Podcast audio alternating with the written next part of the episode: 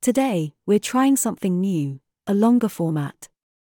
In fact, this show, which was recorded live, clocks in at around two hours.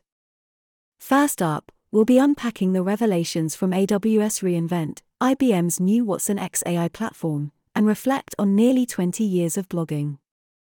And for our main course, a spicy debate. Should we open source Dingo? Now, before you think we're advocating releasing Australian wild dogs into the open source wilderness, let's clarify it's a groundbreaking piece of tech that's causing quite the stir in our digital pot. So, buckle up, charge your neural processors, and let's get data driven. And remember, if at any point you feel lost, just remember I'm an AI, and even I have to Google things sometimes. All right. Hello and welcome to this live recorded uh, edition of Data Driven. Um, you can, um, there's the fancy lower third. uh, I'm here today with my co host and brother from another mother, Andy Leonard. How's it going, Andy? Good, Frank. How are you? I'm doing all right. We originally had a podcast recording scheduled for this time slot, but you and I were talking. It's been it's been a chaotic 24 hours at um, at Chez La Vigne. Um, or would it be Maison La Vigne? I'm not really sure. but anyway, it's um, Granja Granja de Leonard. That's right. Um, wouldn't it be Rancho? I don't think so. I think farm is is Granja. Is yeah. So well, in any case, it's been. It's, I I don't know what it's like been down in Farmville, but I can tell you up here in the mountains of Maryland, it's been been an interesting 24 hours. I hear you. off an interesting eight nine months. And there's so I'm looking off right camera. Hmm? That's true. I I am looking off camera because I'm trying to do something. That's okay. And what I'm trying to do.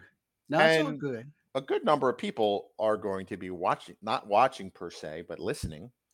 Uh, and that brings me to my um, my first segue. How's that for smooth transition? That was smooth. But since it's Tuesday, I'm gonna play a graphic I haven't played in a while, and this this goes out to Eamon. Eamon, you know who you are. All right, so that 10 seconds of dubstep is from a uh, After Effects template that I purchased, I think last Black Friday. Nice which is good. Which which I realized, like you know, all these Black Friday deals I'm getting from these video production sites. I'm like, I haven't really fully used the ones I bought last year, so I'm gonna I'm gonna hold on to my wallet for now. I Although I am tempted with the Cyber Week deal on SendFox because you and I were talking about uh, we need to really have a good email list system in place. You have a you already have one. Um, you feel like you're ready to Zumba, Thomas. How's it going, Tom? um, it's it's like uh, it's audio caffeine, right? Is that what they call it? Hope you're doing well, Thomas. Um, so I might edit the dubstep part out to save the ears of our our podcast listeners, but if you, I don't know, we'll see. We'll like see how it. much time I have for post production. Um, but back to the segue, it turns out that um, I had a really good conversation yesterday with somebody from uh, a podcasting company, and cool. uh, it was it was a really good conversation. Actually, Let's see if I can. Nah, that works. Uh, um, trying to uh, rearrange the uh, the settings here. Let's see. Um, I too am trying something. Um, but ultimately, I so so I don't want to miss say the name of her company, so I will look at my email real quick. because um, she was really nice. She was really cool. She was legendary podcasts. So shout out to Karen from Legendary Podcasts, and she was telling me, you know, I'll give I'll give him a triple shout out. How about this, Andy? Because you and I were talking about this, right? So if you're not familiar with the the, the the the the glamorous world of podcasting, and I say that a bit tongue in cheek, um, is that um, but um, um, oh Thomas, you're prepping for the exam. Cool. Uh, if you're not familiar with the glamorous world of podcasting, there's a number of uh, companies that service podcasts from kind of the front end and the back end. The obvious ones are kind of, you know, editing, post production, that sort of thing, recording, all that sort of thing. But there's also less obvious things like arranging um, guests and doing scheduling guests. Now, listeners of the show will know that we have struggled with Microsoft bookings to the Yeah. degree that it makes me want to break my no profanity rule. and we'll put a pin in that because there's actually something interesting uh, I'd say about that. So, suffice, to say, we've we've suffered with Microsoft bookings. If I had to write a, um, this this also goes to a joke from the green room, right? Um, you know, framework, fire truck, would all fit a uh, regular expression of F star K, as would some other interesting words. But I'll leave that there, right? Um, and somewhere, mom, dad, what's a regular expression? Um, anyway, um, no, she was really good because, like, you know, we've struggled with with scheduling guests and things like that, and because of various uh, uh, things going on in my personal life, in my family, and yours as well, the production has been a little bit, a little bit. I mean, although we we we were pretty close to pushing the record in terms of the number of shows per season, we're at like nineteen or twenty now, right? So, like, you know, yep. Yep. pretty good actually. Now, Impact Quantum has kind of suffered, but you know, we'll get back to that. Uh, Christmas Story, oh fudge, yes. Um, but but she was really good because she called me. She reached out, said, "Want to talk to you because we're worried that you know maybe the guests that we're referring to you aren't good." And full disclosure, they've all been excellent guests. It's just because of the snafus around uh, Microsoft bookings, the snafus around uh, personal events. I've been super busy at work. You've been super busy at work. It's just True. All true. we just kind of been just slammed and which is a good problem in a lot of ways but when you're slammed your calendar becomes even more important and if you can't get the calendar to read yours mine and offer suggestions that actually work and i think i complained last time we were on a live stream together about uh, bookings because i was saying it was like charlie brown and the football with lucy yeah. I Right. remember that. um So it's like deja now vu all over again it's like right. It's Stockholm syndrome, Microsoft me and Stockholm syndrome. I think that'll be the name now direct my attention towards the monitor with the camera mounted on top. There you go. We, we did something different this time. We are streaming to your accounts, Frank, Mhm. um, but we're also streaming to mine. That's right. That's right. Something so welcome, new to do. viewers who have never seen my face before. Um, this is Frank. That I. that's Frank. Frank's cool. Well, I I actually discovered this uh, feature from Red Hat because when you when you schedule stuff through the Red Hat official system, and you've seen me on the OpenShift TV channel and stuff like that, um, the um, um, there's an option to add your own channels too. So that's how I knew about that feature. Um, Restream is an awesome product. Um, There's just the documentation is a little. Um, wait a minute, did you put that? Yeah, that's a LinkedIn comment. Cool. I did that from Oh, that's right. We can see LinkedIn. our live stream. Sorry. yeah, that's why I use LinkedIn. Nice. so nice. yep, Um, yep. So back to this is what we do. Uh, I think it was um, was it Stu? Stu said we should sponsor an off-road like racing car he's not wrong. because we go tend to go off track a lot. We do go off the road. He's totally on point with that. Um, but I wanted to share this is that so anyway, I had a good conversation with her and she was telling me about all these podcasting sites that I had no idea existed. And I just started, you know, going through them last night and a little bit this morning. And then when I logged in, I claimed this podcast, I saw something that kind of surprised me that we are in the global top two and a half percent of podcasts. That's that's that's just amazing. You sent that to me earlier, and I looked. That's a what? yeah, yeah, yeah. We were talking like on on on on IM, and almost like, is this real? Like, Are you whoa. serious? Like I knew Top we were two and a half successful. percent. I knew we Wow. were successful. I would have put money on being a top five or ten percent. Yeah, I'd have gone to ten. ten. Yeah, two and a half. No, Yeah, 10 would have been uh, my assumption, and the stretch goal would have been 5%. But such as it's a it's a maximum impact Tuesday. Um, that's wild.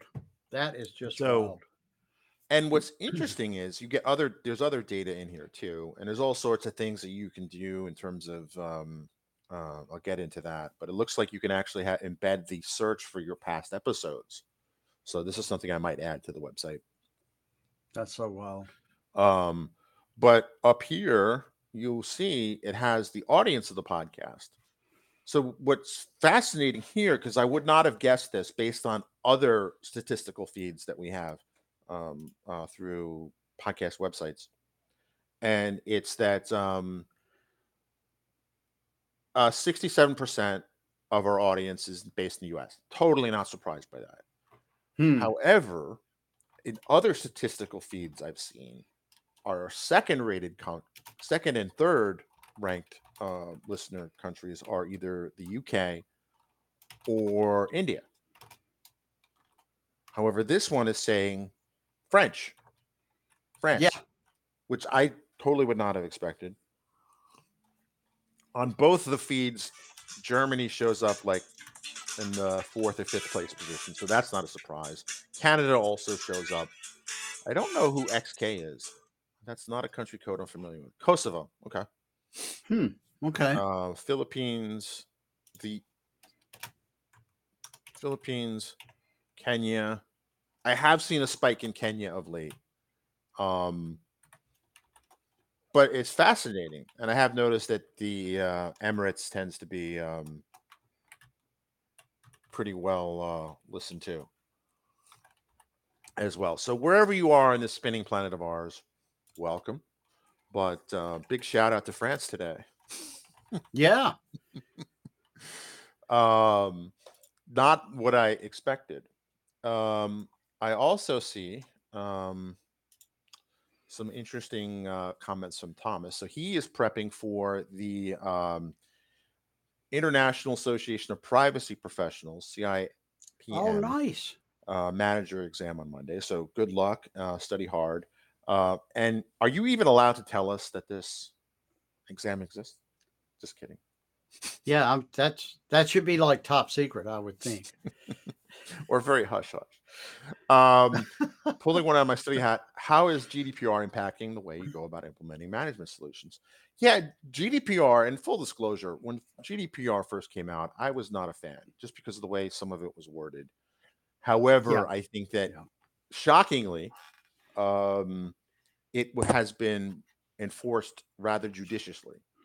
Right. So one of my concerns was, you know, what if there's a small business somewhere in rural eh, you know some some small business somewhere in the middle of nowhere right they don't have Right. serious it and they leave the name of somebody on a floppy disk right that's how outdated Right, right. is the way it was written as i interpreted it was that you know they could be sued for you know six million dollars or you know 10% of their income whichever is greater. Right? So like that was kind of like that was kind of thing. But they've actually i mean they, i guess they they wrote it because they had bigger fish to fry and they are frying said fresh fish.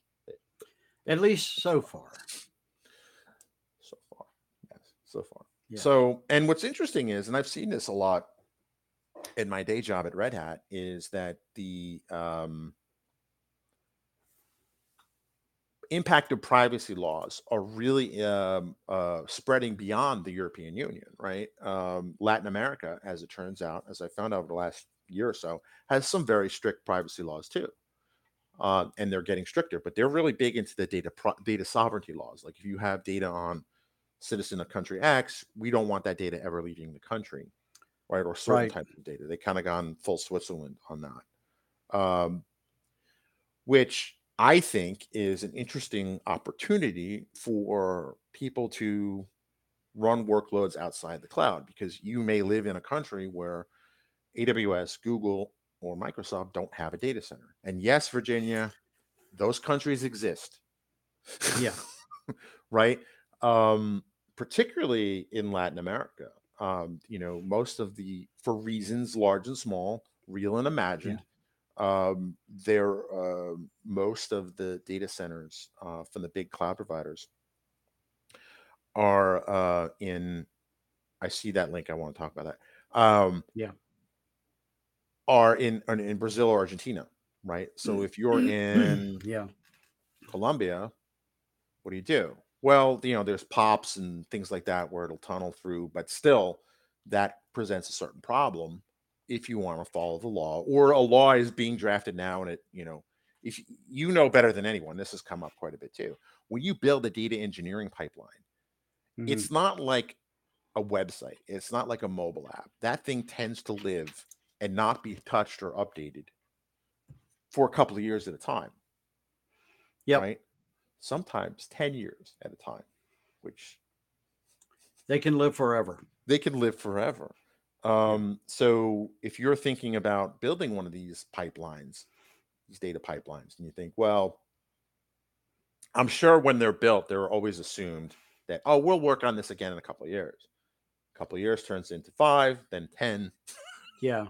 It's like that little app you write and put into production just for the next couple of weeks. Right. Right. Exactly. And uh, I, I mean, that happens a lot, you know. Um, It does.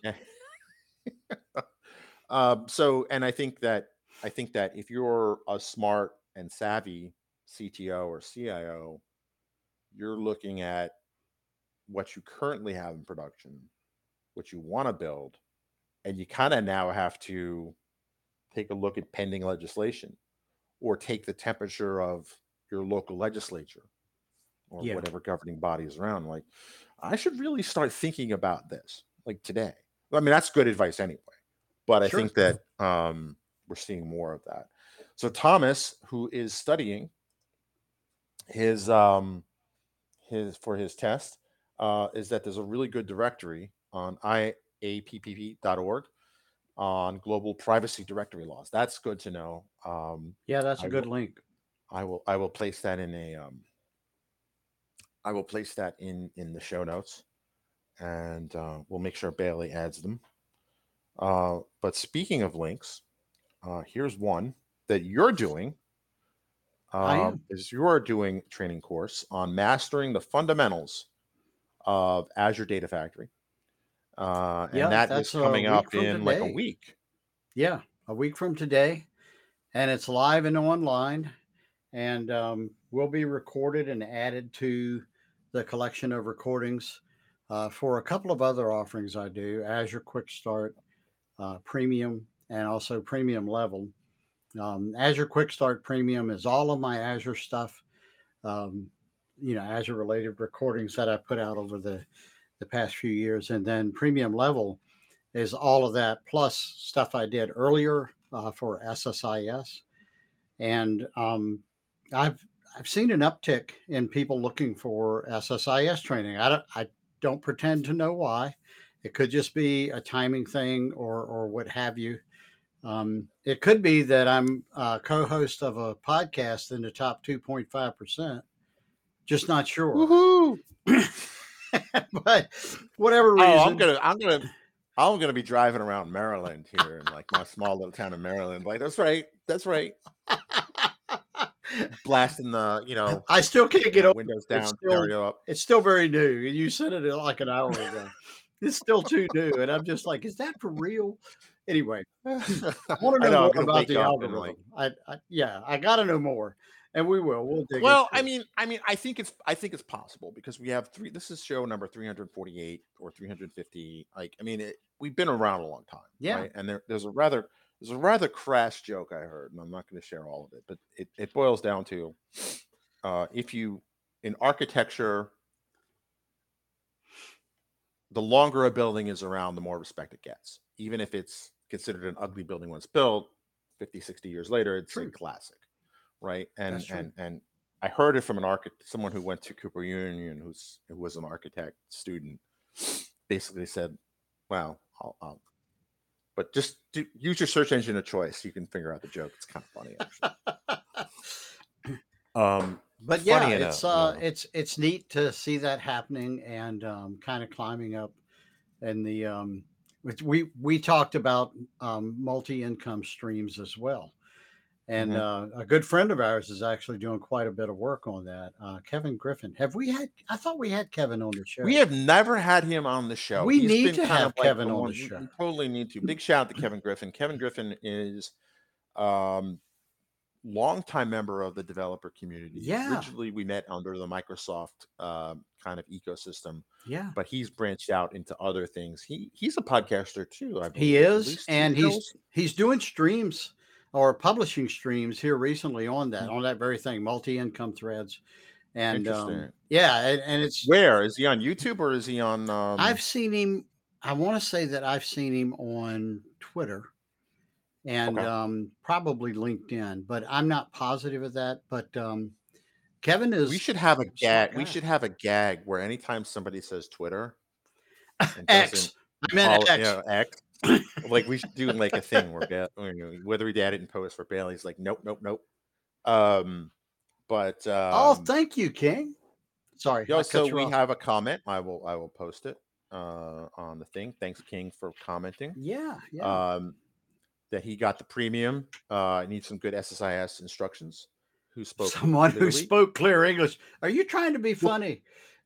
No, Andy has no accent. right? That's And it's still a true. Running joke. That's true. Uh, loving the videos. Thank you, King. Uh, awesome. Hope you're having a fantastic day. That's awesome. and that's the Thank other you. thing too. We've been around as a podcast long enough to have running jokes. That's also true. right. There, there's the obligatory. Mostly, every stream has some kind of movie reference. Right. Um, and at least one. And then uh, you know the, the whole thing where you have no accent, I do, and Bailey does. That's- but That's also true. Yeah, You we do that. That's a running joke. And you re- you registered a domain recently. That's one of our running jokes.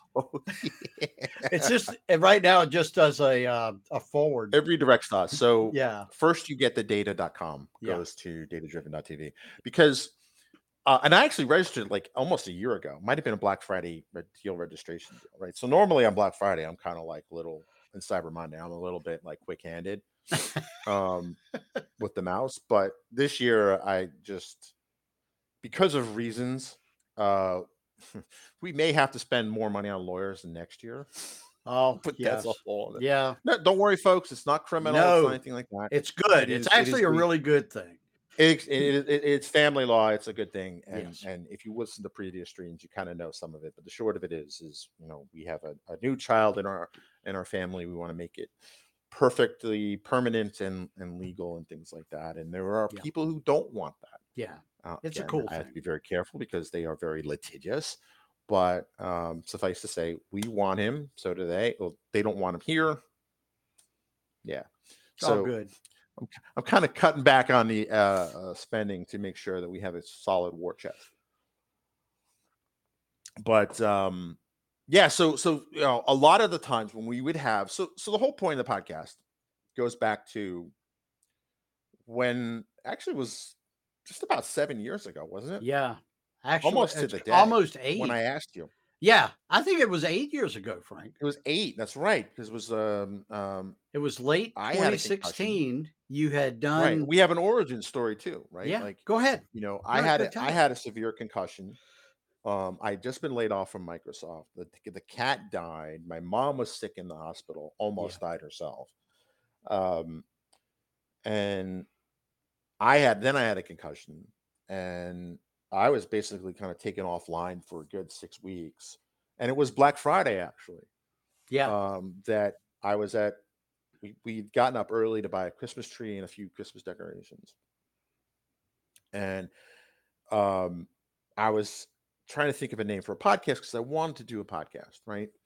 And the one thing I learned from Frank's World, um, well, Frank's World has been around since 1995, right? So that has a pretty solid brand, pretty solid history. Back when the years began with a one.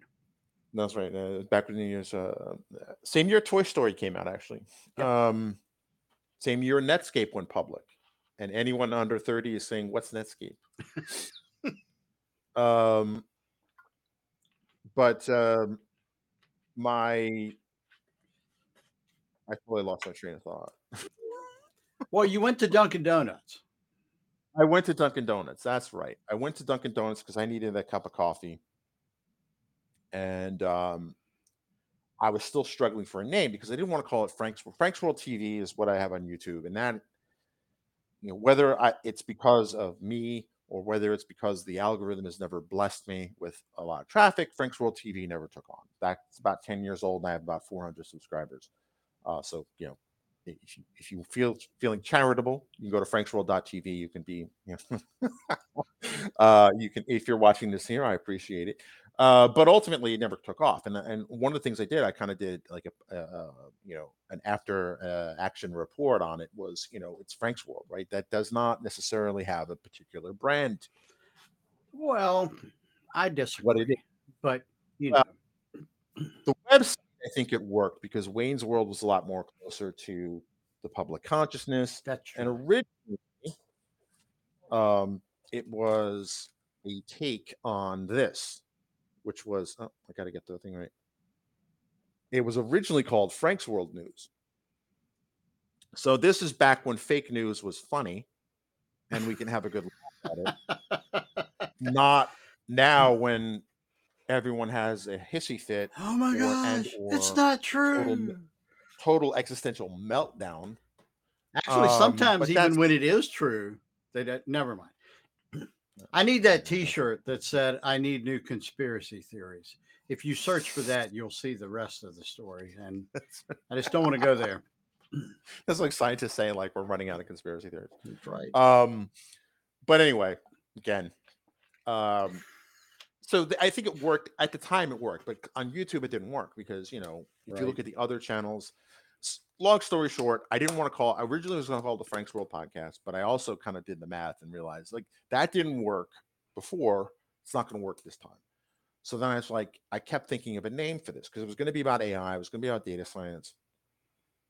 And this is back when it was still very much cutting edge, right? Like Mhm. it was, you know, in 2016, 2017, this was not the subject of every conference, the subject of every keynote speech. That's true. Not like now. Um, not like now. Yeah. And so what's really funny is we were at Dunkin' Donuts, and this is when the door handles had D's on them. Of course, Dunkin' Donuts. There were two D's on them. And as I I get my coffee and I I, I mm. left the door open for somebody, and then I saw the door close and I saw it go like this, and the two D's come together. I was like, ooh, Dunkin' Donuts is an alliteration. I should do something that's like an alliteration podcast. But what would it be? What would it be? And again, this is my post concussion addled mind. And I was just kind of just starting to feel better about it.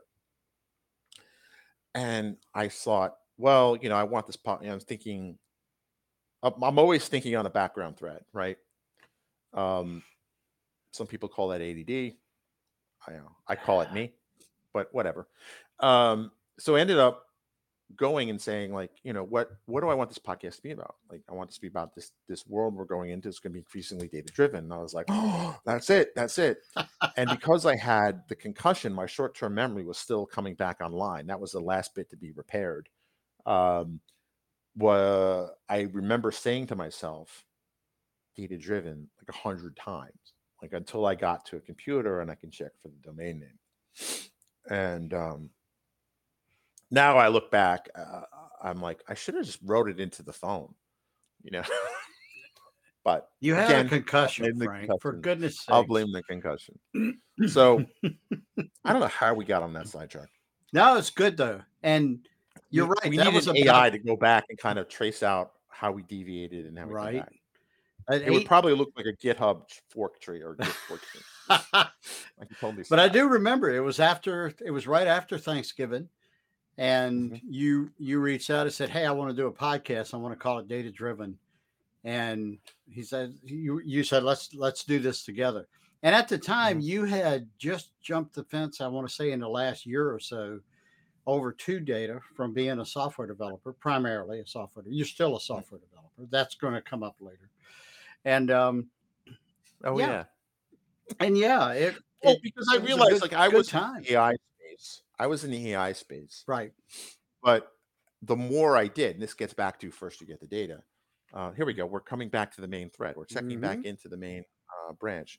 Um, is um, damn it, I lost that train of thought. um, Well, you said you were into AI more, even back then. I was then. in AI more, and I realized as I'm going through the you know my, my my studies and things like that, I'm like, you know, this is nothing without some form of data engineering, and I was like, you know, to have credibility in any serious way, you needed someone who wasn't just AI. You needed someone who was a data engineer too, and you were the first name that come to mind. Well, I- So you went through like all of the others, uh, the the good people, the good, and then he said, "Oh, wait, there's that guy Andy." it's not quite how it went, but I do appreciate the humble humble brag. Um, but no, it's funny, right? So, like, if you're if here's a reference, I don't. I think ninety percent are well, well, we'll know by our demographics as I scroll down the page. But, um, you know, we needed someone who was a little bit country and a little bit rock and roll. There we go. And I'll let you folks decide who is which. but ultimately, we needed somebody who had kind of the the broad credibility from a data engineering point of view. Now, as luck or fate or karma or divine intervention has it, I took a job at Microsoft where even though they said you had to be, they wanted somebody who was well versed in AI, 90% of the time the questions were data engineering related. So I ended up going full steam into like learning the data engineering side of the business. Yeah. And that's why I do both. Oh, Thomas, you win. I gotta we gotta send him like a Starbucks gift card or something. We. 'cause He do. got he got the reference. It was a Donnie and Marie Osmond, I think was their name. Yep. It was Oswald. Osmond. Osmond. Oswald was the guy who shot Kennedy. Yeah. Whether or not he did it all by himself, we'll never know. Yep. Yep. Great Speaking mystery. of conspiracy theories. Speaking of conspiracy theories, um, but um, yeah, so that's that's how it kind of came to be. And so f- one of the things we noticed, we noticed a pattern, which was anytime we talked to someone who was a data, who was an AI person, they would always use this phrase. Well, first we got the data, That's true. or first we get the data. First you get the data. And behind those five words, there's at least five months of five engineers working, by, you know, 24 7 almost, right? Yeah, I mean, it it's all depends, eighty right? percent So of the work most of the time. it's 80% of the work. Yeah. And and it's kind of funny how like the AI people will kind of brush that off as well. First we got the data. Dude, there's a whole story behind it. There's a whole like, you know, it, and and and I think it it it it shows you kind of like why it's important to have a data engineer on the show, right? And anyone who is a Yeah. data engineer who did have as a guest, they would talk about the bulk of the project, which is the data engineering. It's not the glamorous part of the work necessarily. It's Data certainly not the part that Right. Well, and I'm, I'm like, you know, I've used this analogy before. Rock stars and roadies, Yes. right? And we'll look at Taylor Swift, right? Taylor Swift. I'm not a Swifty, but she seems pretty talented. Um, a lot of people admire her to like the nth degree. Uh, whether or not that's warranted, that's not really for me to say. But you know, no matter how talented she is, she shouldn't be building her own sets. She shouldn't be doing her own sound checks. She shouldn't be Right. doing running her own electrical things. Don't look behind the curtain. Excellent. Um, Very true. um, this is true. Um, so even if she could, and I would imagine by now she knows her way around a soundboard and a recording studio. I mean, that's just making that assumption, right? Mhm. It'd be cool if we had Taylor Swift on the show. So if any one of Taylor's people want, but you know, but but again, she has multiple homes. She's worth, um, depending on who you believe, she could be a billionaire, right? Like clearly, Yeah. she's she's doing okay Yep. in life, right? If she wanted to take a year off in music and study carpentry to build her own sets, She could. she's certainly in a position where she could do it. Would it be she the best to- use of her time? That's a good. That's just it, right? Yes. That's just it. Is that really the best use of her time? Now, you know, um, if she really had this in, uh, insatiable desire to learn carpentry, good on her, right? Then it would Sure. be the best use of her time, but it's probably not, right? Um, her best use of her time from her fans' point of view would be she'd be working on more music, doing more tours and things like that. And that's just it. The rock stars and the roadies, AI or data scientists tend to be the rock stars, right? Like, but without the roadies, they really wouldn't be able to do anything. So no matter how talented she is, she wouldn't be selling out stadiums if she didn't have a dedicated road crew team. And apparently she's really good to the road crew team. Apparently she gave them like this huge bonus at the end of one of her her North American tours or something like that. But it's the idea that achieving this, you require a good solid team of support, of which data engineering is the lion's share of it. So that whole kind of brushing it off is kind of a joke. Of first Right. you get the data. You know, I, I I don't know. I see that as just a tinge of arrogance. You know what I mean? Yes. That's what we should Thomas. do, Thomas. Now that we're in the top two and a half percent, I mean, Ah, now, now it should be like, hey, you know. I'd say we got a 50 50 shot.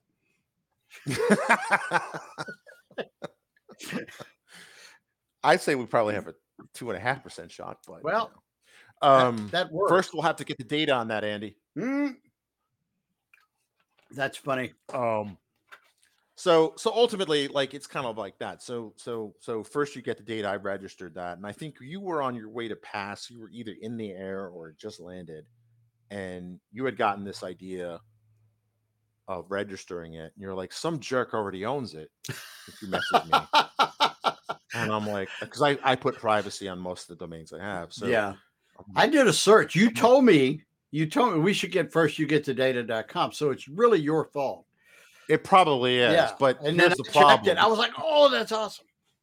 because I, I may have a domain collection. I may be a domain name hoarder. I'm not, you know, but I'm like, as you said that, as I said that out loud, I was like, I think, I think I actually own it. So I logged into I logged into my account and I sent you a screenshot Yeah. and I didn't tell you that it's from my my you know domains I own list. You did not. and and you're like some jerk. You might have used a more colorful term, but you said some putz already has it. And I'm like, dude, I'm the putz. And I was like, and then I sent the full screenshot of the entire window. yeah. That's okay. That but a- then that when was a- I that was a, but then when I, I was, I was out at Pass uh, a couple of weeks ago and I did. I sent you a message. Said, you should you should redirect that. No, it was like, and and like you didn't have time to explain what it was, but I think I know what you're doing. But it was in, so it's just kind of funny, like you know, Yep. um, maybe we'll do something with that domain, maybe we won't, I don't know, but um, We could have fun Um, with it. I know us. we can we can we can totally have fun with it. Maybe we can have Bailey have her own blog. Ooh, that Hmm. would be interesting. which is a good um, foreshadowing for what I'll talk about later. Yeah. Um, So I want to talk about this because I did put it in the title of the YouTube video, and I don't want to be accused of unnecessary clickbait. Um, so IBM Watson XAI data platform, they're going to be um, showcased, showcase, showcase, showcased uh, at the AWS reInvent um, conference this week, uh, particularly around generative AI. Nice. And you're thinking, Frank, why in the name of everything holy are you talking about IBM Watson X? I'll tell you why. Because IBM Watson X AI was built with Red Hat OpenShift AI. No way. known as Red Hat Way. Um, so when Nice. Watson AI does something cool, keep in mind that we are the roadies behind that Taylor Swift. I see what you did there. Mm, see, sometimes my meanderings actually have a purpose. And here's a secret I'll let folks in on. Sometimes even I don't know the purpose. Whoa. Uh, whoa, right? Um, so it's going to be showcased at, at reInvent. I, I, I, I'm not at reInvent this year for basically largely logistical reasons Yeah. um, and family reasons. I mean, that's like 99% of it right there. Yeah. Uh, it worked out well yesterday because there was some some big hullabaloo happening in in the Keystone State. Um, that it was just uh, me and the boys last night having dinner, playing video games, and you know, watching TV. There you go.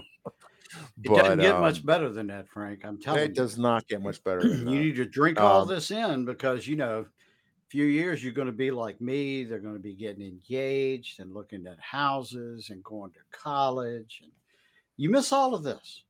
I mean, right now know, it I can know. be it can be a hassle. I get it, but no, don't. but it's a joyous hassle. that's it is. So drink all this in. See if they're. Uh, we should see if joyoushassle.com is. Uh, That could work. or grandpaandy.com. oh, you should totally. Uh, the um, I registered uh, my kids' names too, That was good. and I'm about to register kid number three's name, but You know, years ago, GoDaddy, Mhm. after I registered my first domain or something, and I Mhm. think I went, I've, I've used GoDaddy for this, although I've used some of the others more recently. And they were sending me these emails. You should get andyleonard.com. And I was like, Right. And then when I realized, oh, I should go get andyleonard.com, another Andy Leonard, not not just another Andy Leonard, but a systems administrator for Unix systems. Went oh, and close got enough. AndyLeonard.com. Yeah. He lives out in Seattle, I think, or somewhere, Washington State, somewhere out that way. Interesting. Decent blog. He hadn't done anything with it, or at least posted anything new in a few years. But, you know, it, I was like, I should have done that. And so I never it's- made that it's one of those again. things. That's what that that's what triggers my like domain hoarding is like I'm going to regret not having that. Like even franksworld.com. I mean franksworld.com actually the concept of Frank's World dates back to 1991. goodness. Um uh, which was originally a takeoff on Wayne's World, Sure. which had been yeah. a popular movie. Party on. Released that year. Party on, Wayne. Party on, Garth. And um, and then when I came up for the idea of getting starting a website, it became like, what should I call it? And that's I kind of like remembered freshman year of college and was like, you know, I love Frank's World. And then a week later, I realized franksworld.com was available. So, uh, and this was so long ago, Andy, so long ago. There was only one company that did domain name registration. This is before GoDaddy was a twinkling in anybody's eyes. You know, yeah. The- was that ICANN? Uh, this is pre ICANN. This was Network Solutions. No way. Wow. Way. Okay. So Wow, I mean, wow. we're going we're going way back. Yeah. Yeah. So I think I, I'm trying to um, remember the first one I registered when I did it. And I thought it was through GoDaddy. I'm not sure. It may not have been. It may have been through ICANN or it may have even been Network Solutions, but it was around 95. Yeah, it would had to be Network Solutions. yeah. I can because um, um, uh, people are going to know. Well, since we're such a well listened podcast, um, you like my little NPR voice? I'm there? loving that. um uh since we're such a well listened podcast somebody is probably going to correct us and tell us but it's, uh, uh, icann came about because network solutions had a legal monopoly on domain name registration oh, wow. because Okay. dating back to like the darpa days like it's Yeah, it's, yeah. it's not and then some people got a little salty about that then it became like well maybe we should make it more international more you know uh, I got you. not centralized in northern virginia um and that's how icann came to be more or less. I see. you know Okay. I know I got parts of that wrong, so please It's send fine. me hate mail, but you can dial it back or two. um, Don't hate Frank too much. He's pretty cool. don't hate on Frank. Too He's a good guy. Yeah, mostly. There are people who will um, contest that. They'll say that's fake news. Um, but um, speaking of Frank's World, um, Yeah. Oh God, Thomas is the comment. Um, the original Wayback Machine was a hot tub. Ah. Um, that's funny. Yeah, next. Mm. Um, uh, uh, this is a lady I'd love to have on the podcast. I don't. I think her real name is Maria something, but um, she's somewhere in Canada, and um, Hmm. she does really good um, um, tutorials on AI and Python development.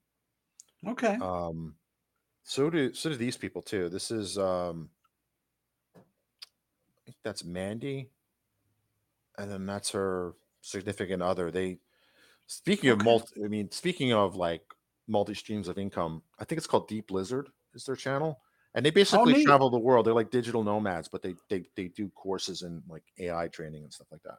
okay. Not so that I I, know another have- couple. There's There another couple like that out of New Zealand. Oh, that's Uh, right. Reza. And Reza Reza was was Reza on the show or Layla? I think we had at least Laylo one. has not yet been on the show. Okay. Reza has been. Layla was going to be on the show, but I think she had some kind of health concerns She does. that was more or less mitigated now. So she's still among the living. Thank God. I hope. Uh, I hope but, yeah, she's uh, she's definitely living, but I don't know if they if it's all been mitigated at this point. But uh, Oh, certainly okay. prayers, thoughts and prayers to uh to Layla, Doctor Layla. that's right. She's he's the doctor too. They're both doctors, right? She I don't know if, if Reza is or not, but she is. I know definitely she is. Well, they're both incredibly smart. Whether or not they have the PhD to And So- and in addition to that, um, I, I found them very kind people. They are. They're really Both super of them cool. are very very kind and yeah, I got to um, I got to go to New Zealand uh, just as the pandemic was was uh, breaking out, uh, February 2020, and I we remember that. almost we almost did not get back. So Reza runs the Difinity conference. I don't know if they're still doing that or not, Mhm. um, but I got to go over and speak at that, and uh, it was an amazing trip. Um, in fact, um, Stevie Ray is engaged. He went with us, and uh, he's planning. Uh, they're planning their honeymoon there in Auckland. Oh, nice, Um, so sometime next year. but, uh, nice. Yeah, yeah. I would love to. Uh, I would love to go there. Um, I need to get back on the international speaking circuit. Um, February is was a good time to go, but like I said, I think we missed. It was days. Uh, Yes, later normally it's a good time to go. They That year, shut everything not. down. Yeah. yeah, we almost didn't get out. So I remember being in Seattle as it, the the outbreak in Seattle happened Mm. because I was at the um, Microsoft had an internal developer, not the just developer, but an internal technical conference called Yeah. Dev, so they do it twice a year. One's technical, one's more sales. So Mhm. um, I wanted to attend the technical one because I've been to the sales one like two or three times, and I almost didn't go because of all the fear about the pandemic. And Yeah. I just it was a very that was my last business trip for like two three years. Like it was pretty wild. I mean, it was a weird time too because like a couple of weeks earlier, it was like no big deal. I mean, we were, you know, people were still trying to figure out what was going on, how serious it was, and to some extent that continues today. But yes. January 2020, um, it kind of went through this cycle where, you know, this could Do you be think bad. Spotify is going to label this podcast episode as? Because they've been I don't know. I should have said anything, but you know, if they do, then they do. Um, Um, you and I are both fans of another um, show, a popular show, way popular than they're probably in the you know below one percent um, popular shows. Um, the Y Files. all the Y YouTube. files. Uh, And they just started a podcast. They, they, Yeah, they were. I mean, uh, I before I let this two point five percent thing on on data of data driven go to my head, I can always look at my YouTube numbers and be severely humbled. Um, Yeah, because I'm same here. barely a I'm barely a scrub on YouTube. Um, right. Working but- my way up to being a noob. right, right, right. So Uh, what's the name of my headset? Um, that is a question from Muhammad. Um, hi, Mohammed. Thanks for watching. what is the name of your headset? I was actually kind of quietly watching a little bit uh, with envy. Yours or mine? I think yours, because mine. I mean, mine is a no name from like Amazon. This was like Um, dollars. Trying to remember. This is a skull candy. Skull can. Um, and it's a Crusher 2, I think. cool. Um, it's it's the best headset that I've owned so far. Um, it was on sale when I bought it, which is why I bought it. there, there weren't it wasn't cheap, but also Mohammed, I I don't hear very well at all. So I have um, gone through the process of being fitted for um, hearing aids, and I've got a couple of pair that I use. Um, one are just kind of amplifiers, expensive amplifiers for my hearing, and um, it's there, there's a long story behind it, but I'll just leave it with I struggle uh, to hear. but uh, I know I I actually it was so weird that I had a, and maybe this isn't as weird as I thought, but um they did the uh, MRI on my brain to uh, to see if there was a problem there because apparently the uh, characteristics of my hearing loss were were there, and this was years ago. So I've been uh, uh, suffering from hearing loss for a while, and it's particularly um, troublesome when I speak, like I did a couple of weeks ago at the Pass Summit. I had to sometimes ask people to yell their question at me, and uh, so. But yeah, that's one of the reasons why I justified it is they are very good noise canceling, and so that's one of the problems I have with hearing aids is uh, or the hearing amplifiers is they amplify everything. so, Yeah, you would think there'd be better like louder. electronics to kind of filter that out. Like I'm I think of there are, but I don't. I don't have that class of of. Uh, Oh, that's right. Yeah, um, yeah, yeah. yeah. Assistants. So they're out there. They're a little more pricey, and I just accuse everyone around me of mumbling when I'm not wearing my headphones. See, people That's yell a- at me all the time, so um that works out for you, Frank. it works out well. But uh, Um, they're nice. They're so they're nice, I and I have others show- too. Yeah. This thing I want to show. So speaking of Frank's World, Yes, there's a point Frank's World. this. Um, you will notice if you're a uh watcher, subscriber, fan, I don't know what the word would be. RSS notice- feeder. Um, RSS feeder, yeah, I guess. so. Yes. Uh, There's not. I haven't found a good word. Let us know in the comments if there's a better word for that. Yeah. You will notice that there's a pretty solid history of blog posts, and I, I I won't step open up that old wound about what what happened to before September 2017. Um, but we did record a show on it, um, and I've learned. And it's come up a couple of times since then. Yeah. It has. Um, like when my hard Frank cranking out all Frank is is cranking out all of this content. And you may be looking at that. And and you may also look at the amount of content that happens o- on you know on data driven. I mean, it's not just a recording part. Uh, like we're going to turn this into a, a podcast An episode, yeah. But it's not just this part. In order to do that, there's a lot of work that goes behind this, and I do precisely none of it. You just show up and Frank. look pretty. Frank does all of the work. Yes, I, I, well, I'll just say I show up. I don't know. About the rest of it.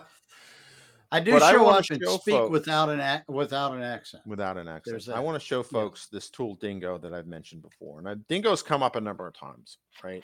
Um, Dingo, um, and in order to set the stage for Dingo, I will have to show you Do you have a picture of the dingo? the Dingo. I don't have a picture handy. He's over there Oh. sleeping. Um, uh, but I can. Let's see. I can't say the name of that breed right. So we think he's actually a what they call a Carolina dog. Really? which is a basically a North American dingo, right? It's a semi-feral, semi-domesticated animal that has been around since, you know, since uh, there was a land bridge. He's between definitely smart and crafty. he is incredibly smart. Um, uh, but we thought he might have been a pharaoh hound, an Egyptian pharaoh hound, or a um, Okay. there's another breed dog. And Oh. for those of you who don't know, maybe haven't picked up on this, and Frank would never say this about himself, but um, he and his significant other, they uh, they adopt dogs, and uh, they do a lot of work with animals, fostering them, fostering dogs that have are, have been in unfortunate circumstances prior to that, and I just think that's a really cool. Well, thank you. Well, my name is Francis, so Saint Francis being a patron saint of animals. Plus, I this did year not we know Saint Francis was a patron saint of animals. See, Oh yeah, something. yeah. Every show Um, I learned something. There you go. Um, plus, this year we graduated to humans. Uh, hence all the legal drama. Um, but that's a story for another podcast once all the paperwork Yes. dries. Um, yes. So I have actually had a blog, and I figured it out that um, this, This is uh, data This is data, and y'all data know, on your blog. yeah, so these are the number of posts that I've had. Um, and I have had, uh, and for those who are listening and can't see this, I collated a spreadsheet. Um, and I actually did a machine learning exercise on it um, for MSDN Magazine because I did one article and apparently some people were a bit salty because I pulled it from a particular source. So I'm like, well, I own this data. I give myself Right. permission to use this data. Exactly. Um, so, so this is basically I started the blog in February 2004. wow, Frank, coming I up have- on a big anniversary. That's right. That's right. I just thought about that. Um, thank you for telling me. I that's a good point. I didn't realize. I'm much better I can math. uh, the wedding anniversaries and stuff like that. But if you look, Yes. I'm sorry, cut you off. More You look, important. I have had at least one blog post per month going back almost 20 years now. And um, so we have a question come in, right? So some months it's been 20. Um, this is obviously not an ideal way to view the data, but I want you to, to take away that I have I capture four metrics here, right? One is the month and year. Okay, so five metrics. Um, month and year, the number of posts, the days of the month for that year. And I did a, a cool formula here in Excel. So I didn't, for those wondering at home, I didn't go back and do it. I just a formula fill. nice. and I do, I divide the days and month by posts, right? So I get what I call posts per day or the average post per day. Um, some have been higher than others. This is obviously not a, um, um, um, I have other markers too, just to kind of to track it. But let's go to a graph where we see how this goes. And you'll notice for most of the, the this it's crazy to think this is nearly 20 years in one graph. Right?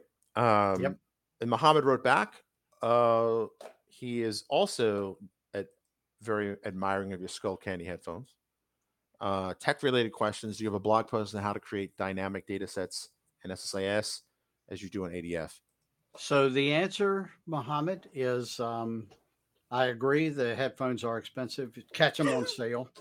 Um, and uh, yes, there is a way to do uh, dynamic loading in SSIS.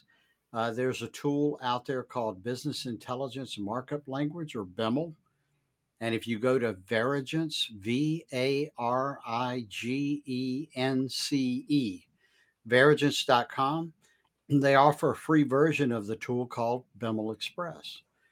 And I did some videos on this um, earlier, years ago, when I was uh, doing more work with both SSIS and, and then with Biml. And it's not uh, exactly as you uh, as you do in ADF. It's not dynamic in the same way, but you get the same results. You can you can load a you could stage a data warehouse um, in an hour if you want. So uh, ADF is super cool. Don't get me wrong; that's what I'm doing most uh, mostly these days. Um, but there are a number of uh, enterprises out there still using SSIS for data engineering. Cool. Mm-hmm.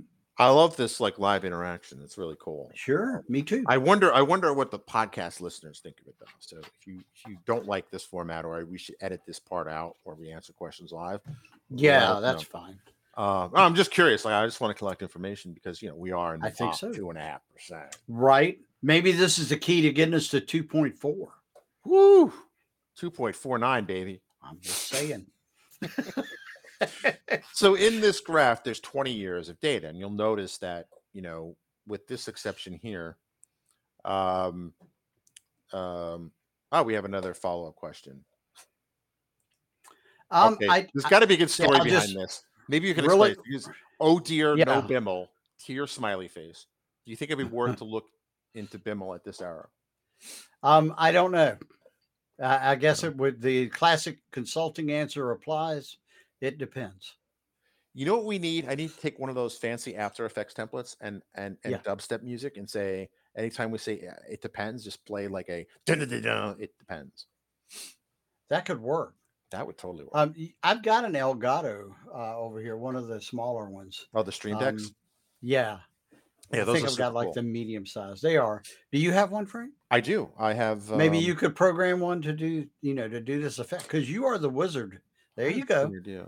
So Frank is Um, a wizard of production and all things uh, like that. So I think that's one of the things I learned yesterday talking to the the, the Karen at Legendary podcast was there's a lot of the podcasting craft that I've got I've done right. Right. yeah, And I think all jokes aside, like if we want to go above the the top 2.5%, like there's Sure. things that we have to, to do to learn to take us to the Yeah. next level. Um so that that might be one of those things, right? Like um So I mean, you know, to be fair, we're I, I forget how many downloads we're at, but I remember thinking we'd get about if- if we had a thousand downloads, man, that would be so awesome. all right, we, we're pretty transparent. So let's show what our Yeah. actual numbers are. We're above that. Um 265k. 265. Yeah. Yeah. And you know, look at that 2.5% number. That's that's like 97% um higher than I thought we'd ever reach. Uh I thought my mom would listen and maybe yeah, like right. three people. My that Mm. was what I was counting on my mom. Um But, and uh, you yeah. you and your mom were counted amongst those three other people so anything above that and that's the thing like again sidetrack right but like um if you do something like a podcast or youtube channel and your primary source of motivation is clicks traffic or subscribers you are going to be quickly disappointed and uh dismotivated demotivated Yeah. right so All with this show we committed to three years no matter what Yep. and then at three years we would re re um reevaluate Yep. Yep. um which i think is a far more healthy way so even when i refer to my youtube channel as a failure um you know I disagree. I maybe I'm harder on myself, but I think you are. um it still set the stage for success later here because I realized like, you know, my my primary metric then was and you can tell like one of the things that's interesting about the the the newer types of media where it's far more authentic and and and, and personal and maybe even intimate, but not in like the um you know, not family friendly way, but you can tell you can do a lot of reading on the emotions of the people who are on camera. And there were clearly, if you go back to the early episodes of Frank's World TV, there were there were times when I was this is a big sidetrack. One of the brilliant, and I mean this in the most sarcastic way possible, um, uh, one of the brilliant decisions that uh, leadership uh, at a former company wanted to do to encourage people to build apps for Windows 8. Oops, I gave away company. Um, was that we would hold um, office hours for come here, you'll learn how to build an app for Windows 8. Not a bad idea. This is when it becomes, you know, starts off as a good idea Right. and then it becomes a bad idea. Not at the offices where user groups take place and people are accustomed to going, right?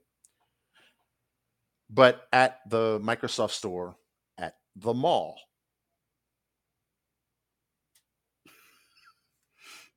Right? And I see the Mm. laugh, right? Well, you've heard me kvetch about this for many, Sure, many sure. decades, but um um I mean, and it was kind of like nobody would show up. I would have these office hours and nobody would show up. Right now, part of that was the marketing air support never materialized in any real way. But two, Yeah. uh, and that's a whole other conversation uh, for another day. Um, that one I may have to break the profanity rule. Uh, but the other thing I was going to say, you said Windows 8, right? Uh, Just it's check me. Like I do, contrary to what some people in my family may think, I do have a filter. It's just not reliable, and we are. I can see it redlining now. Like I see the little meter, like in my head, like or like on Star Trek. Warning, warning. That's my field fault. collapse imminent. Field collapse imminent. Filter collapse. That's imminent. my fault. I knew exactly which button to push. it's like you had a stream deck set for that. Um, so, um, so rather Sorry, than Frank. uh, so at the mall, and like we would have these team calls where you know explain like why you had such abysmal por- performance, and I wasn't the only one, right? Like, and at the time, the Northern Virginia D.C. area had a good friend of ours, Andrew, a Mhm. mutual friend of ours, Andrew Duthie, was also another um, one, and he took he took one mall, I took the other mall, right? And kind of like, well, nobody on the East Coast anyway. Uh, well, only one region, and was the West Coast, had D- Danger Youngwell, Danger Youngwell. yes. Um, um, yeah. Exactly. So, so nobody showed up at these things except for malls in Silicon Valley and Seattle, right? Yeah. And it was a failure anywhere outside of those two zip codes. And yes, I do realize that Silicon Valley is more than one zip code. Cut me some slack. Uh, but anyway, outside of those two areas, nationally, nationwide, it was, it was, it was an abysmal failure as as as a project plan. Because and then people were like saying, well, you know, why do we have success here and nowhere else? I'm like, because people in most normal people do not associate a technology meetup with the mall. right. Hate to break it to you. I don't think, oh, I have my tooth hurts. I'm going to go to Home Depot because there's a dentist in the back of the store. Like it doesn't work that way. Right. My sarcasm was not well appreciated, but that's a story for another day. Um, No but but ultimately, how did I get on this topic? Oh, I don't know. because some of these th- some of these shows I recorded while I was at the mall, where I basically sat around. Oh, I got you. That's how this started, and because I, I had this thing, I always wanted to push a video out on certain dates, and unfortunately, uh, I had a once a week schedule. Sometimes that if I didn't do it in time before going to the mall, because I had to drive to the mall, traffic and all, I would be at this talking on camera, like in the back of my mind, really PO'd that I had to leave my wife and family, wife and kids, because I think it was only one kid at the time, Yeah. um, to go to a mall to sit there, hang out at the mall for like two hours. Like I was like, I didn't even hang out at the mall when I was a teenager because that wasn't the thing where I grew up. But in any case, so you can tell in those early feeds, I'm like, yeah, I'm really here. I'm really excited about Windows 8. Like you, can, you should go mm-hmm. back and like look at them. And I swear that's not like a trick to kind of boost my traffic numbers. But some of them are really like, and I'm I'm recording it. And this is the age, this was like 2013-ish. Yep. Maybe 2012-ish. The idea of people being on a video call was still kind of new. So there's this one where this weird guy, and this was the Pentagon City Mall down in Arlington. Um, I was like on my laptop doing a live stream talking and, and things like that. And this one guy was walking around like, what's he doing? What's he like doing the whole like thing? It was pretty funny. Um dentistry family. I don't get this dentist joke, but uh thank you, Thomas. Hope you have a good one. Um um I think I got it. oh Happy okay. holidays to you too, Tom. Happy holidays Thanks for you, Thomas. joining. um so you can tell like i really wasn't into it so i think that was also the other element of favor the branding was wrong and the subject matter windows 8 was clearly wrong um and three kind of you can tell like there were things where you ever watched the first airplane movie where they show like soviet news and the guy's reading and then they pan back Yes. and there's a guy with like a machine gun like to his head like making sure he says the right thing that's what i felt like back then Plus, also, I, you would not believe the amount of attitude I got because YouTube was a Google property and I was supposed to use the Microsoft YouTube alternative, which for six months in 2012, it, there was something called, I think, Soapbox. But it went the way of Zune, Cortana, Windows Phone, and uh, Microsoft. Band. Other other useless technologies. other, obviously. other obsolete Yeah. technology. Who can make money off that crap? I'm serious. Oh man, Anyway, I see the red line. It's blinking. danger, danger, danger. Um, but um, the long and short of it is, is that um, I learned from that, and clearly, you know, I can keep something going for 20 years. Yep. Let me see if I can move. No, it won't let me move where we are. But let me do that's this. weird. Hey, that worked. All right, this works. This is good enough. You should move. You should switch this though, because you're going to be the main one talking about this. How do I do that? What I really want is I want the Excel spreadsheet to be. Here we go. There we go. I think I got it. Oh, awesome. Yep. All right. So That's for a heck of a spike right there around uh, the column P. Yes. So, and it's funny because this tells a story, right? And and this may be I might make this a thing, right? Data can tell a story, right? Like the the the Yep. the peaks and the troughs tell a story. And right here, you'll notice that even from the get go, I was pretty a solid blogger, like 14 posts for the first month, um, almost 50, excuse me, 44 for the the second, right? So it's pretty consistent. And here was I went to Tech Ed in May 2005. And I would Right. go to I would blog I blogged like a maniac then, right?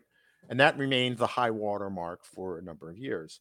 And you're right, you, there is a, a peak here because this was January 2017, um, where um, so I didn't hit um, so this is funny. So I didn't hit 100 again until August of 2016. And that's because I was still trying to get an evangelist job at Microsoft.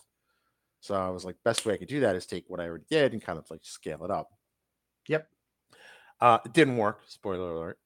Um, this here was I was fully unemployed and I had time to do this.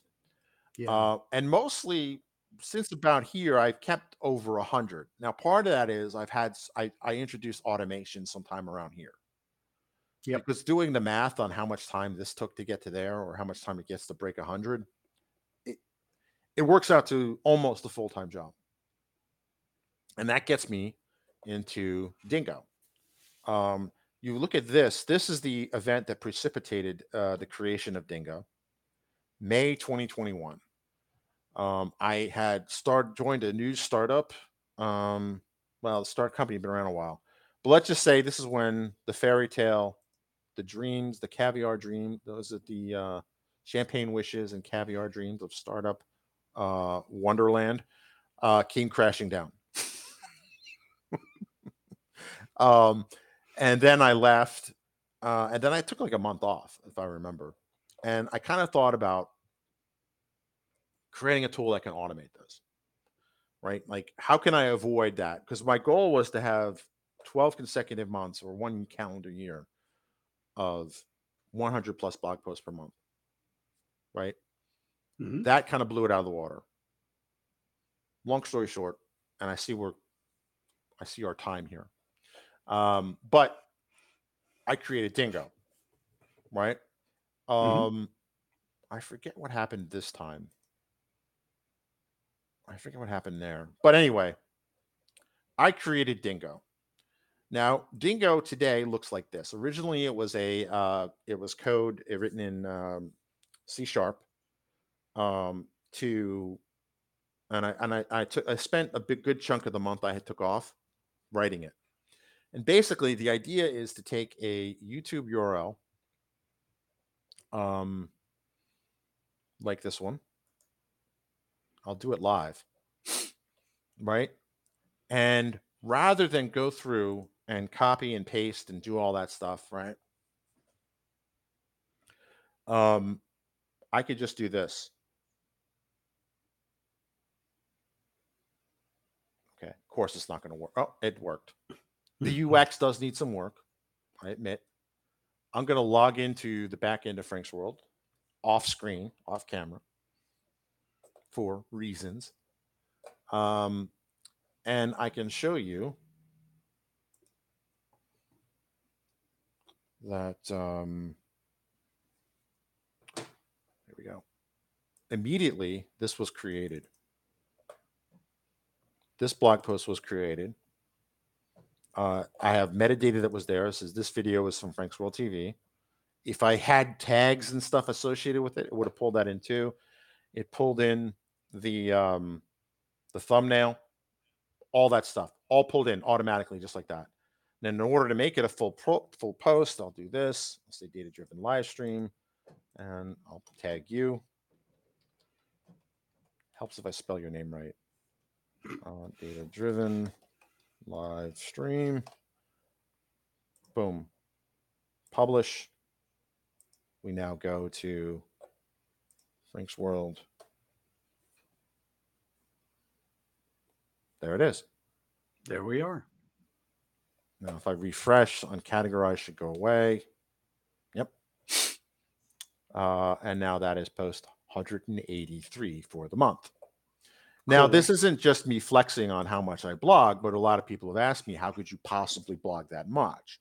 Now, there's two secrets to that. Dingo is one of them.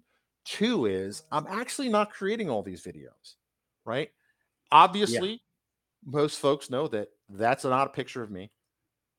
Right. I think any reasonable person would not make that assumption. Sorry, Maria. um, but I also kind of say I I I do this as I say, you know, Python simplified, name of your channel, go subscribe. It's awesome. Uh, creates a beautiful machine learning GUI application, right? And I kind of you know quote, I always credit who whose video it is. I never claim it's mine. I have never done that. And if I ever done it, it would have been completely by accident, right? In fact, if you look at the UX, did I close that window? Dingo automatically appends this. This video is from. Hmm. Right. So I, eh, you know, in this case, it's me. So I can, I can get rid of that. I'm not going to get mad at myself. Right. Right. Well, I do get mad at myself, but not for this. But still, it's a it's a nice format, and you know, and, and you automated a ton. right. I can Uh, get I a blog remember post you were building this. You saw that in real time. Like it was like I copy did. paste, boom, do do do, boom. Yeah. Some posts less than five minutes.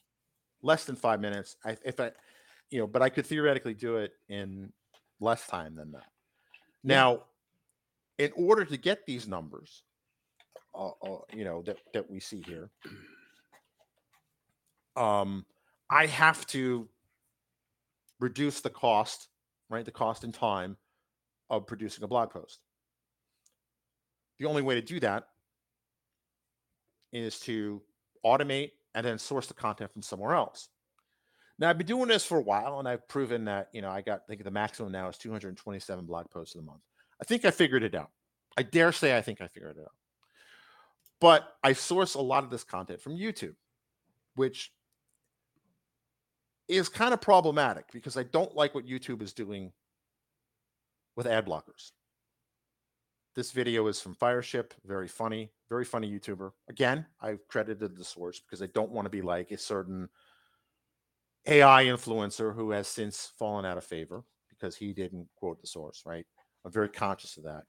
So, what's interesting is that over the years, I've been doing this now. Dingo's been around since at least 2021. I've been doing Mhm. kind of like this semi-automated process of Dingo was the bridge where it was mo- was almost entirely automated, like you see today.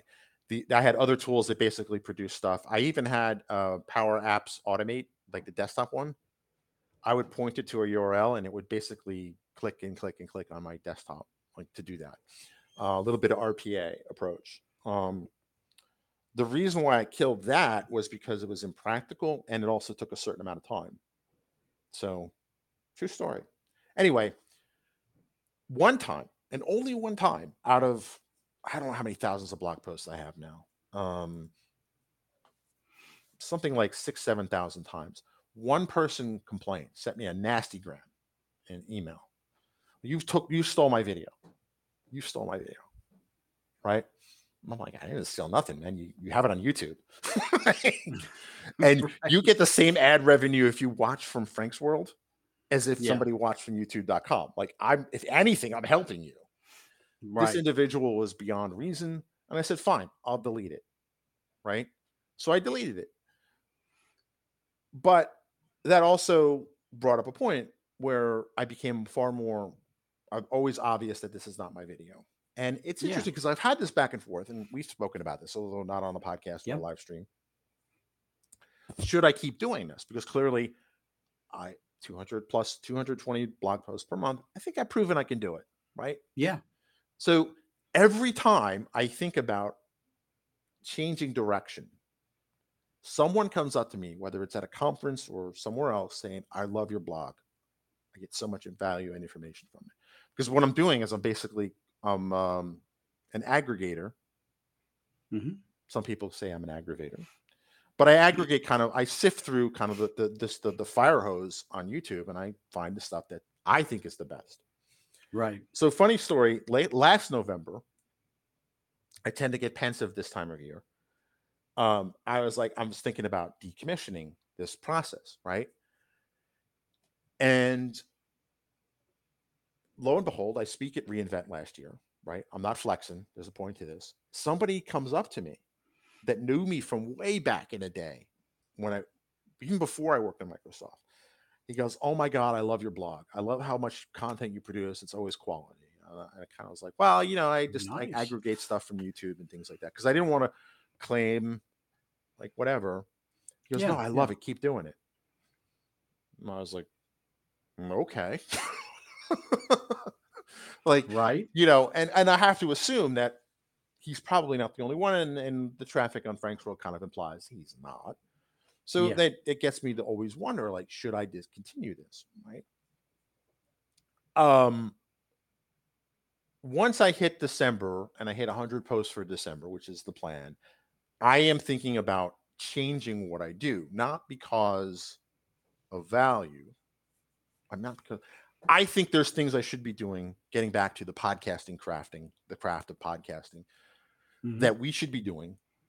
Um, other projects that have not uh, been, been made in- uh, public and things that have been made public that I think would add more value over the long term than doing this. What has really kind of pushed me over the edge is all this drama and insanity that has come out of the the ad blocking war that Google has undertaken. And again, I recommend this video is a pretty good. Um, um, I think they're trying to insinuate that YouTube has gone kind of a little off kilter, like a certain former pop star. But his videos are always funny, Fireship, and informative. Part of what drove me to have these 100 plus months was because this before and after, this is my scratch pad, right? This is my dashboard, um, which I basically kind of highlight um, the PPDs and where I stand and things like that. Um, what you see here is before and after. So before was all the blog posts I had lost thanks to ClearDB. I wanted to replace the 13 years of data that they had stolen from me or deleted from me and at least get to parity. Right. So once I got, I replaced, I, I, I, in about five and a half years, I had the same number of posts, right? That was more of a, an ego driven metric, right? EDM, ego driven metric, not electronic data. Hmm. now I'm at 5842. I think I've proven that. And that always gets me into this. Well, once I, I think it was um, January of 2021 or 2022, I hit that 50 50 mark. I was like, I don't need to do this anymore. And then I, every time I think, now whether it's divine intervention, I'll let you decide. But people come up to me at that point and say, No, I love what you're doing. I'm like, okay. now, I'm not saying I'm going to. So, my plan is, and if you have opinions on this, ranging from please don't do it to yeah, go go ahead and do it to I don't really care. Let us know in the comments because I'm just curious, right? Um, the other thing is that I'm not going to completely kill the blog because that'd be stupid. There, there will be a blog, but I'm thinking about going back to Yeah. focusing on more pithy posts. Ooh, say that 10 times fast. A priority on pithy posts. Um, back to the alliterations again. Um, long story short, and we're like way past that. what? What? I just want to know what the audience thinks, and actually, I want to know what you think, Andy. Like, what are your thoughts on this? I, you know, Frank, I, I think whatever you, whatever you've done over time, I think you put up good good material, good content. And the fact that you've automated has just allowed you to do more of it. And um, you know, I uh, personally, I don't see a reason to change if it's working, and your metrics will tell you Right. uh, by the direction they're moving in. Um, I'm not privy to your metrics, but I have a pretty good idea how they're going. So, Right. Right. Um, I get about anywhere between five to fifteen thousand impressions per month. nice. Just you know, um, not enough for the private jet, but I'll take it. Um, yeah.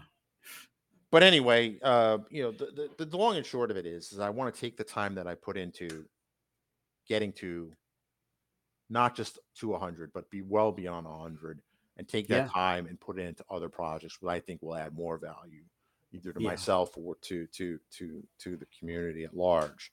Now, to that end, um, I've talked about Dingo a number of times. Um, what you see here is the um, you know the the what you saw was the the the Tkinter interface. Originally, it was a command line tool. I'm thinking about open sourcing it. And Oh, wow. why would I do that?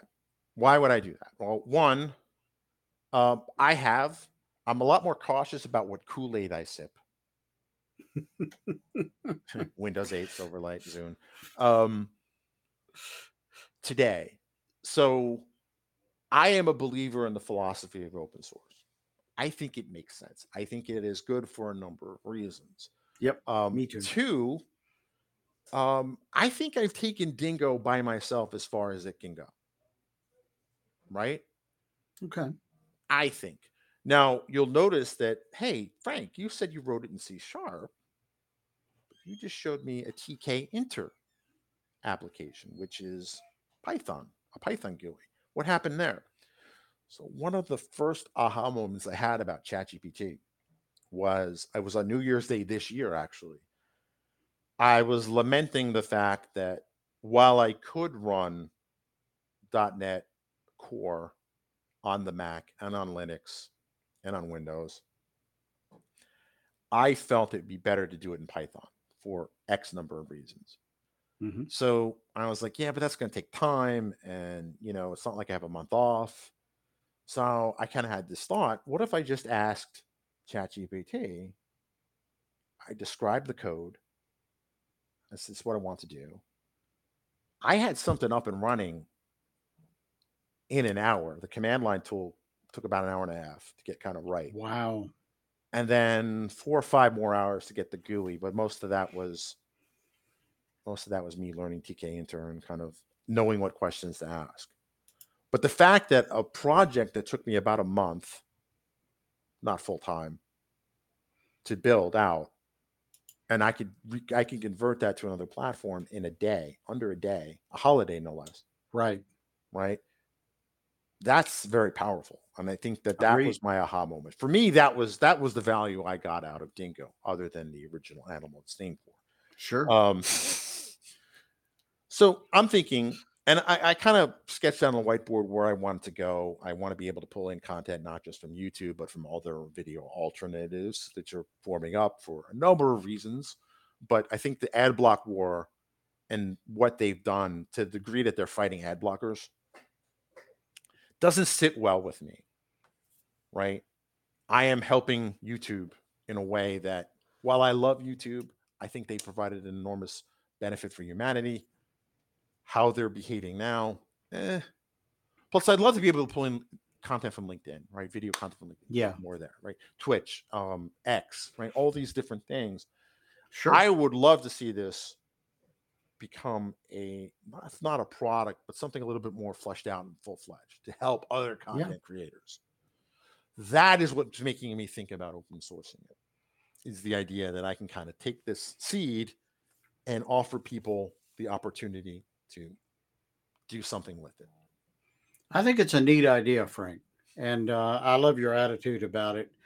Um, like you, huge believer in open source, and uh, the more I've been playing with uh, other platforms, uh, the more you know that's become obvious. Of course, you know the AI and stuff like that. I related a lot of that, is either open source or being driven by open source. Right. Um, so I think taking Dingo open source would be a neat experiment and just see how it goes.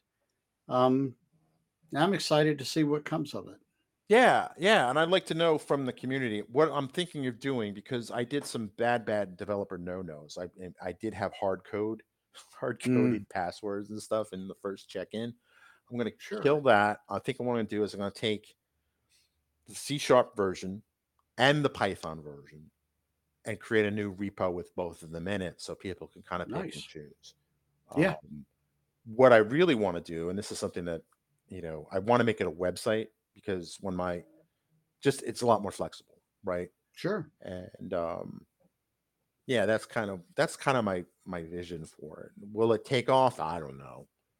Um, but it'd be a good experiment and experience of like this is how you take something that is proprietary and personal ish hmm and then give it to the world and see what happens. Yeah. I think that would be value. But if anyone has an opinion on that, let me know. Um, I'll be curious to know what you think. I mean, basically, it's a bridge between YouTube and WordPress. Um, because WordPress is not the content management system we deserve, it's the content management system we need. You know, again with the Mhm. movie quote, right? It's not Mhm. perfect. WordPress. I know I'm getting a lot of hate mail on this. WordPress is kind of annoying sometimes, because, but the ecosystem it has built up in the community over the years is second to none. Like, I That's mean, true. it's just, it's just would be impossible to replace the community like for that. Like, and um, Yeah. you know, and the API is actually pretty solid. I'm able to do a lot of things. There's some things I want. Nice. know, you know, so that's kind of where I'm thinking about that. Um, but uh, let me know in the comments and and things like that below, or just write us. Let us know what you think, or like you just don't care. that's a, that's a totally valid thing too, right? Sure. Um, because not everyone wants to be a content creator, or even this. You're not really a content creator. You're kind of like a content aggregator, and re- repackager. but again, that still adds value to people upstream. You know, and only one person over the course of the last four or five years has called me out on it. So, yeah. but you can't please them all, right? Nope. So we've gone on for 90 minutes. This might be one of the longest shows we've ever had, but it's always been Probably. enjoyable. Thank you, Thomas. Thank you, Mohammed. Uh, thank you, King. Uh, I want to give a shout out to Andy's upcoming course, Thank you. which as soon as I click it here, uh, be sure to check that out. Is it going to show? There we go. Thanks, Frank. Uh, no problem. Here is another uh, QR code. This is the talking. It's right above Andy's head. Um, this is the um, news release around Watson X uh, that's going to be talking about at re:Invent. There's a lot of good stuff going on at re:Invent this week. Um, but I just want folks to you know, click, click on these things um, make it easy on you. Uh, definitely, if you're going to learn uh, um, ADF, you're going to learn from the master. He's right here. Oh, Um, thank you, Frank. And um, plus, how often not only can you learn ADF from one of the best minds in a in that in the field, but also um, uh, uh, the, one of the best minds was zero accent. I mean, that is just. I mean, That's so true. they say lightning doesn't strike twice, but it, it has right here. So You're you're absolutely right about the accent, Frank. That's, that's a true statement. but um but yeah so with that in mind you know and also too i mean we have kind of bank we have kind of rambled on for a bit of time and i appreciate if you're listening to this point or watching to this point i really appreciate that. And and i think one of the things that we're, we're kind of branching out as we we ponder what season eight of data driven will be. Um you know um say what you want about joe rogan right? He has his he has his adoring fans he has his enraged detractors. Um sure. um, but he, I think, has pioneered the long form podcast or long form interview, right? That is true. I mean, his shows are at a minimum two hours, Yeah. right? and I find myself once I get hooked into one, like you can't help but finish the story. Yeah. There's also another one. I think we we mentioned this before. It's called Acquired, and they basically do a deep dive on a particular company and or technology. Sometimes both. Their Nvidia show is three hours long. Yeah. And it's And a it's three-hour tour, Andy.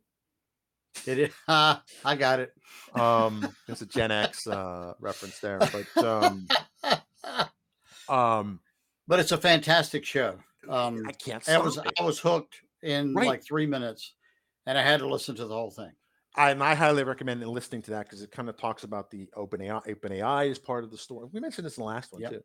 OpenAI Yeah. is part of the story. Um, NVIDIA is obviously the subject of it, and, and and the founder of NVIDIA, kind of where he came from and what his thoughts are, and where his thoughts for the future are. I mean, it was, I just can't put it down. In fact, they released a new episode. I think it's about Costco, and I'm like, no, I want to learn more about it.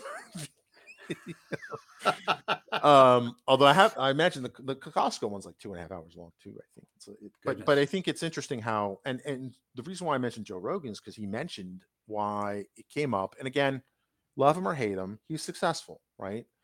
Mhm. and there's something we can learn from successful people um whether you love them or hate them right? Yep. and i think one of the things that he pointed out was very astute. He's a lot smarter than he lets on i think I think so too. um, Yeah. but he said, like, you know, one of the reasons why the late night talk show format is dying, right? And if you look at the ratings, I think we can all agree it's not. Yeah. Is it going to go away? Is it going to go extinct? I don't know about that, but it certainly has seen better days. Is that because we have an entire generation that has grown up, maybe two generations, grown up in a soundbite culture? There's Yeah. a hunger, there's a thirst for an interview that lasts more than three minutes Yeah. right? And if you look about the typical format, whether it's Johnny Carson, whether it's um, Jimmy Kimmel, or who's the new guy, used to be on Saturday Night Live. Did, didn't Letterman come back? Letterman, no, Letterman has his own different show now. Does he? Okay. I think he does. I don't know. He looks like Santa Claus now. Um, I'm gonna get hate haters from the. It's not a beard joke, I swear. I where was I going with this? Ay ay ay. Um, the um, no, but it's that- Long form. he- his thinking is that you, there's no topic in the world you can explain in three minutes. And the reason why that was popular from, say, the 50s through to about today was because Yeah. people used to read newspapers. There used to be long form content was the only Right. choice you had. And then this True. novel thing called television, you could kind of explain something in three minutes, entertain people within three minutes, and cut to a commercial break or cut to a musical act. That was very Yeah. unique. But now we live in the world of TikTok and things like that, where that's not unique. In fact, it's very much the norm. Right. The whole thing of people who want to dive deep into a topic, now they have these long form formats. And it's not just podcasts, it's not just Rogan. I mean, if think about it this Yeah. way. If you had told me 10 years ago that there I would listen to something for three hours on NVIDIA, right? Or one technology company, and I would be riveted all three hours. I Yeah. would have said you're absolutely insane. Yeah. But here we are. But it was well done. it was very well done. Yep. Good there was this thing. Maybe you can understand this. The thing they were talking about a buck, a buck hat. What, what- what- what's this buck hat? Was it Buc-ee's? Was it a sports like a college sports thing? Do you I- any? I don't know. There there is a Buc-ee's. I mean, there's lots of Buc-ee's merchandise. that's what I thought he was talking about. That's what I thought too, but I'm not positive. And, and Um, people who are just by the way, we're what the heck we are, are getting our first Virginia Buc-ee's, I think, really uh, Cool. next year. I think maybe 20, maybe late 2024, early 2025. And it's it's going to be out where Kent lives. And Kent's one of our, he was on our show. he was on the show. Yeah. Yeah. He's retired now, by the way, Oh, interesting. playing as much golf as possible. We we still work together because we we you know we like hanging out. Right. so, so Right. anyway, but, Um, but yeah, this is Buc-ee's like a convenience store. Or is it a truck stop? That's the thing I couldn't figure It out. is- so they have um, more gas pumps than normal. It's Okay. usually like they can have hundreds of gas pumps. I think the one we're getting, um, and I think it's going to be in New Kent County. For those who don't know, uh, the jokes about Kent. Kent lives in a subdivision called Kentland in New Kent County. Yeah, it's all about awesome. But they usually have like, I think the one we're getting is going to be like 50 or 75 gas pumps, which, you know, is about uh, 40 to 65 more than you find at a large, what was considered before Buc-ee's a large uh, gas That's a station. Interesting. is, and it's like a convenience store. Some people have compared it to like a Walmart with, you know, 100 pumps, something like that. It's just, and supposedly, you know, it's decent stuff, uh, good food. You But how is that different than like a Flying J or a Pilot truck stop? That's the thing I don't. Well, I think it's more catered towards um, families, cars. Okay, that makes sense. Not That the makes tractor sense. Okay. But I know it has like this cult following, a lot following. Like I remember when we drove to, um, well, when we drove to vacation in Hilton Head, and when I drove to Yeah. Raleigh for work, there was a sign. It was like, "Oh, cheer up!" There's something. I'm going to paraphrase, but it said, "Cheer up! Only 183 miles to Buc-ee's." Right, I'm like, right. like what? Like, is it really that much of a thing? Apparently, it is. So people, so for people who don't drive on the East Coast or haven't for decades, right. um, there used to be an amusement park called South of the Border. Oh, it's still there. Is it? Because they It's used to have there. signs everywhere. Well, the signs was are a lot more politically correct today than they were. I got you. But uh, Okay. yeah, so south of the Border. but border. there used to be is- signs like that that would say, you know, 100 miles to south of the border. I'm glad you mentioned that because I was like, it sounds like south of the border, but I'm like, ah, no one will get Right. that reference. Um, Yeah, but um, sorry. No, no, no, no, it makes sense because like I was like, you know, because like what they would do, because mostly, most families when they would go to Disney World, uh, Yeah. particularly in the 70s and 80s, before airfare became a lot like the cost it is now. Um, oh, cool, Do Jeff you, Taylor, Jeff? awesome. It's oh, still there. awesome. Okay, I did not know, Jeff. I And, only uh, know because we saw it on the way to um, Hilton Head, right? Because south of the border is a um, Okay. how can I describe it in a way that will not offend 2023 sensibilities? So it is. I, It- I so you could say it's an amusement park. Or Oh. uh, hey Jeff, how's it going, man? Jeff is awesome. Hey, Got to get him on the show. It's a, he says it's a ghost town, uh, so not sure It is. how much is actually open. It is. Okay, So the last time I actually stopped gotcha. at um, so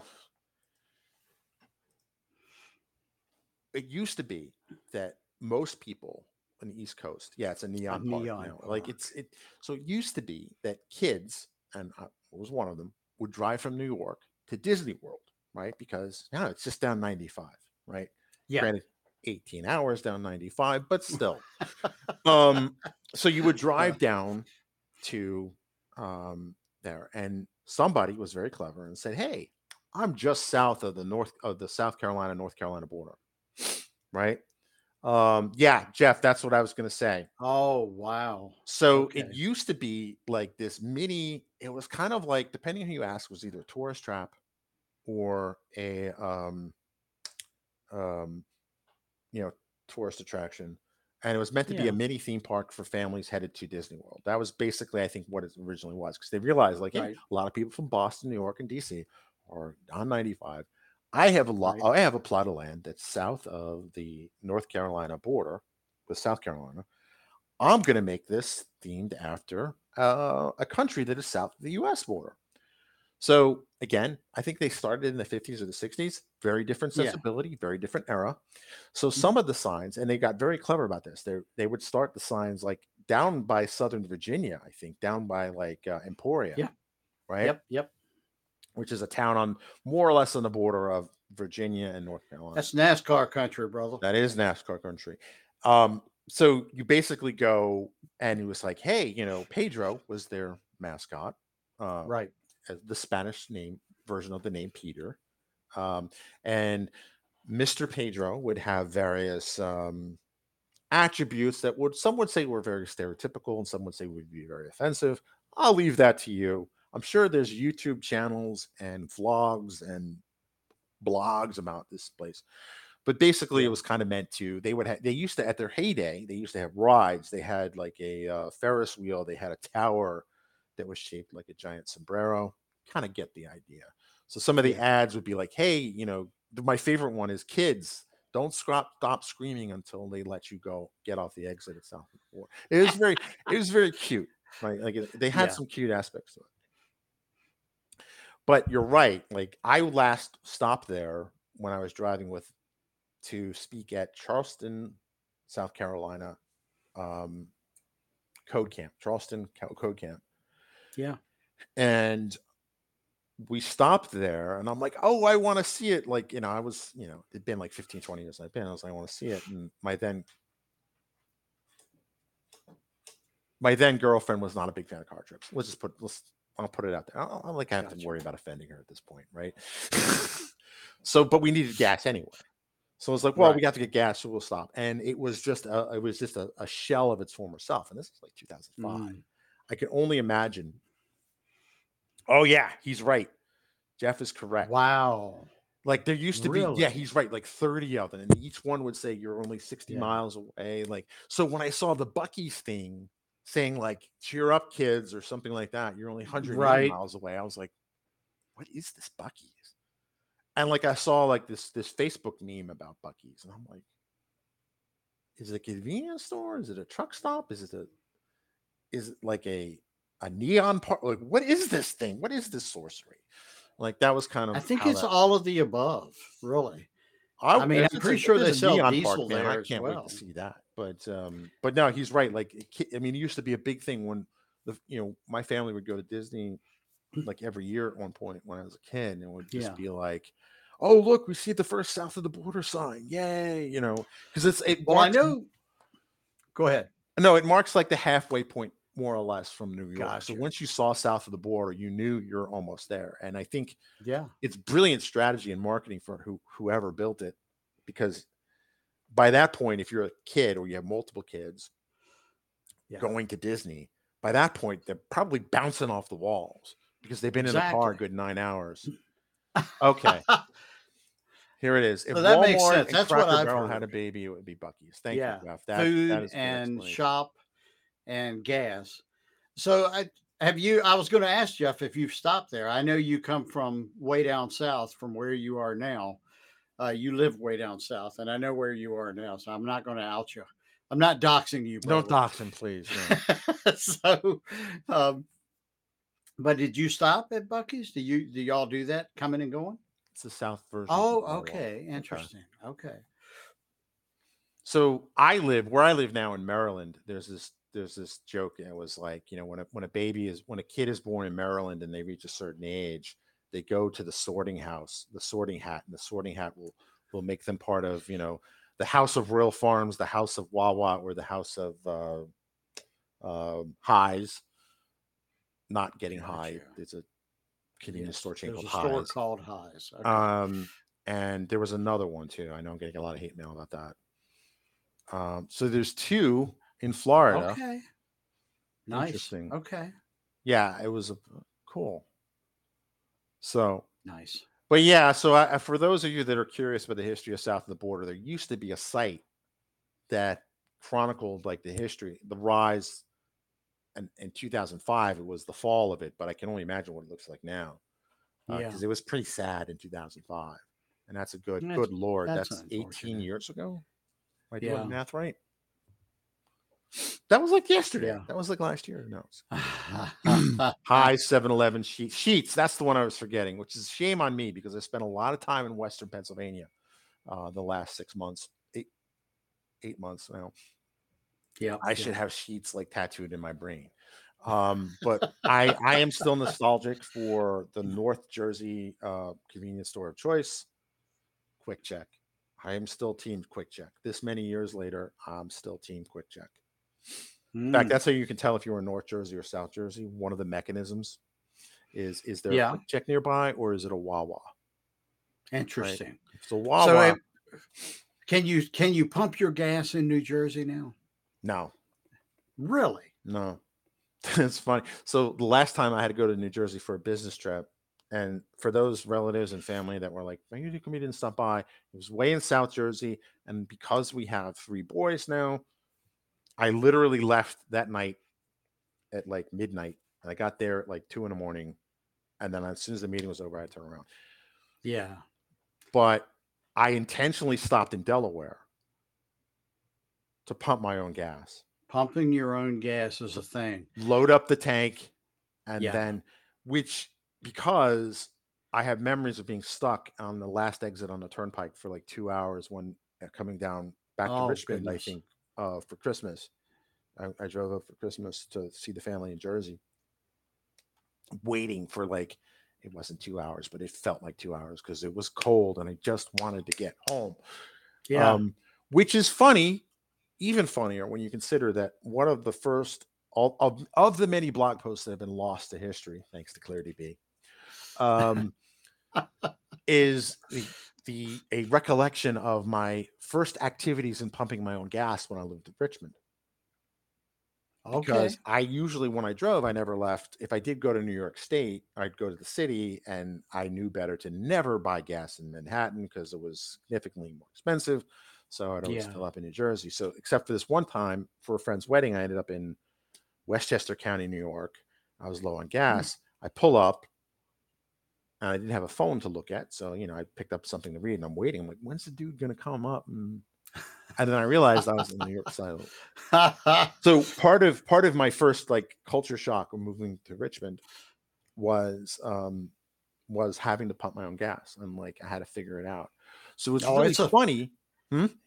That's a weird thing to have. I mean, there are places that will pump your gas, and it's always odd because somebody starts walking toward you when you get out of the car. You're like, What are you doing? "What are you doing?" yeah, yeah, yeah, especially- Yeah. So so it's funny for for how far I've come to that, you know, now I absolutely made sure I filled up in Delaware so I could take care of that Right. and never have to stop for gas in New Jersey. There you go. So Jeff, Jeff, get a shout out to uh, Wawa. Wawa. I And, love um, Wawa.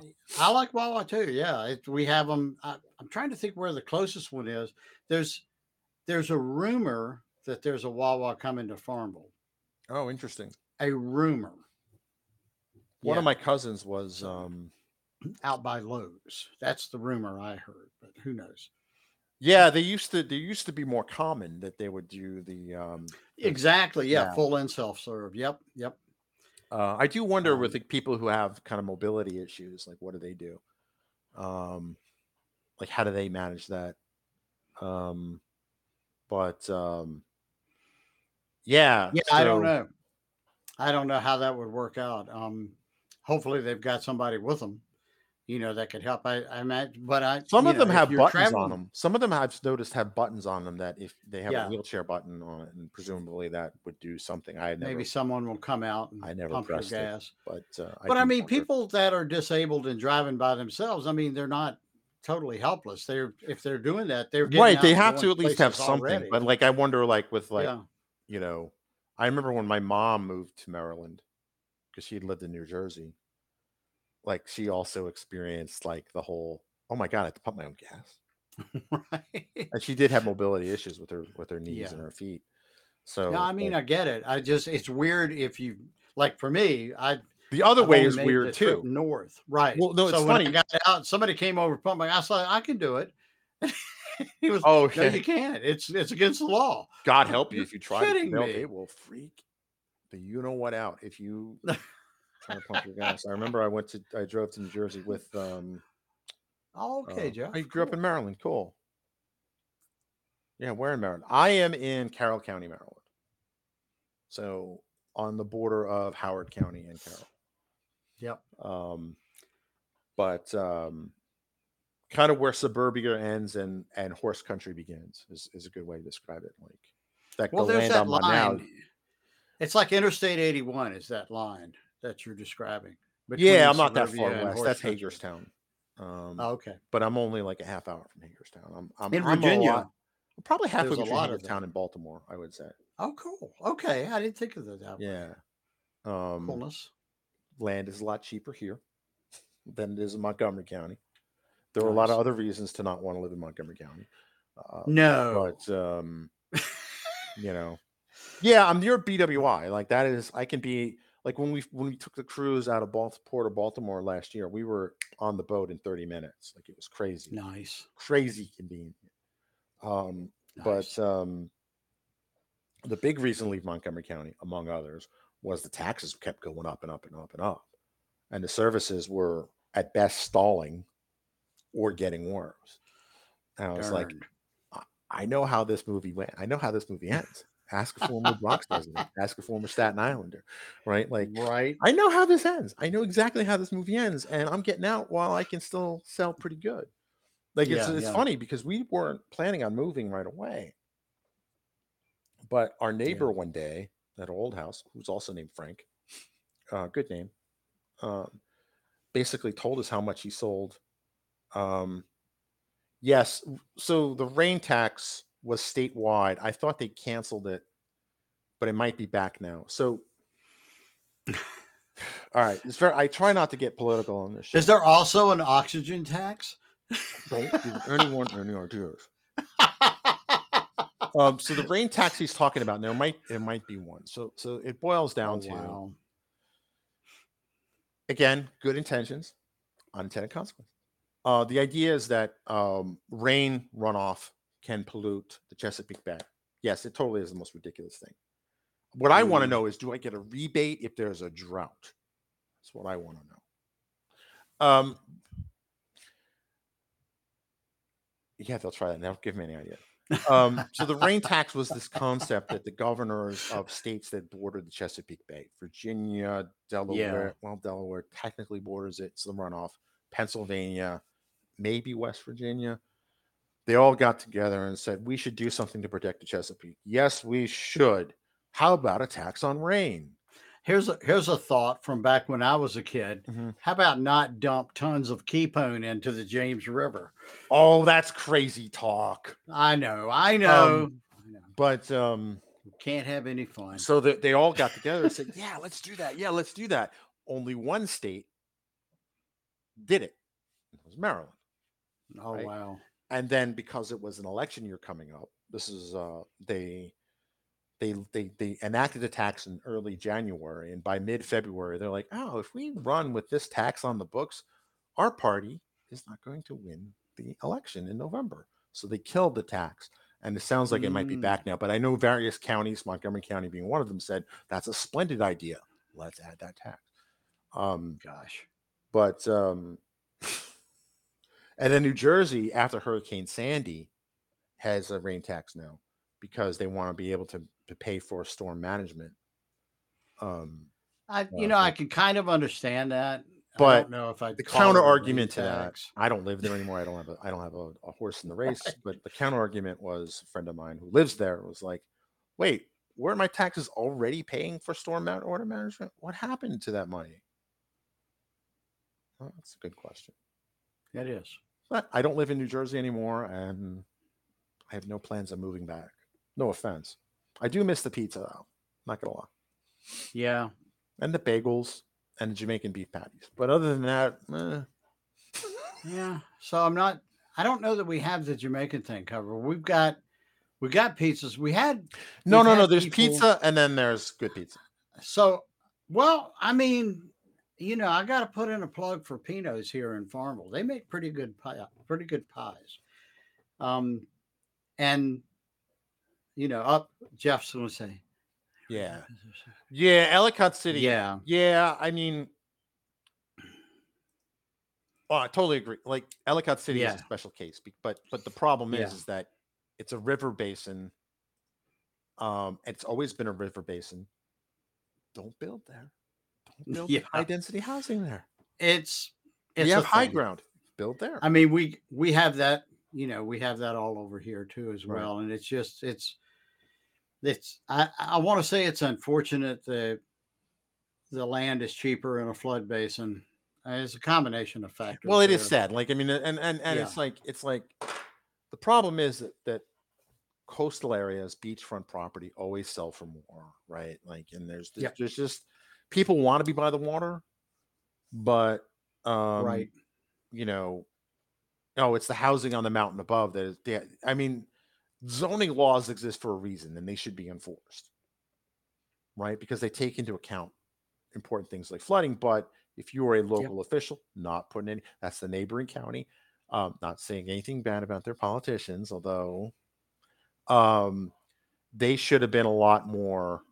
Um, yeah, what he's saying is basically that, that when they build, when they built Oh, all the gotcha. high density house, yeah, I see what he means. Like they they yep. altered the Okay, flow of the more sense. river, and they altered the flow Right. of the rainwater.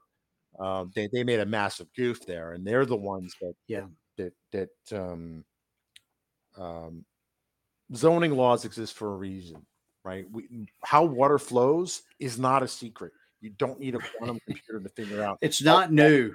no how water is going to behave and how soil is going to react with it. I mean, the Egyptians had this stuff figured out. Um, Yeah. possibly before the pyramids, right? In fact, probably Oh. able to build the pyramids because they had a steady food supply. So That's what's I gotta agree. I gotta Oh, agree with Jeff's latest comment here because yeah, I used to live down down that way near Mhm. St. Augustine, and yes, that is amazing pizza. Oh, there's so many there. New Yorkers though who live in Florida. I can see why. yeah, that uh, makes sense.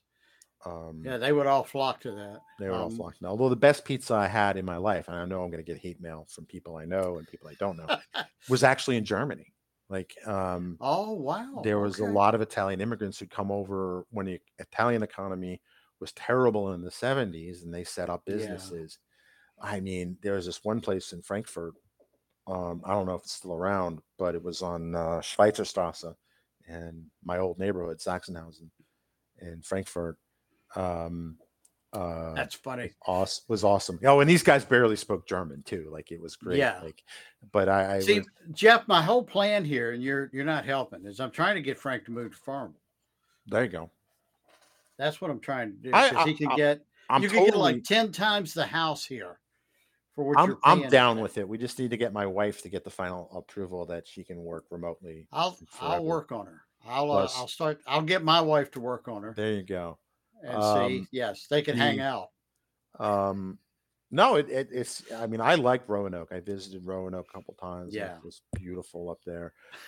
Uh, you know, there is something to say for a state with no state income taxes. My my wife That's was an true. army brat. My wife was an army brat, and our last house was like the longest she lived anywhere. So she was Oh, bouncing off the walls. We weren't going to move until, thanks to the pandemic. And this is before interest rates went through the roof.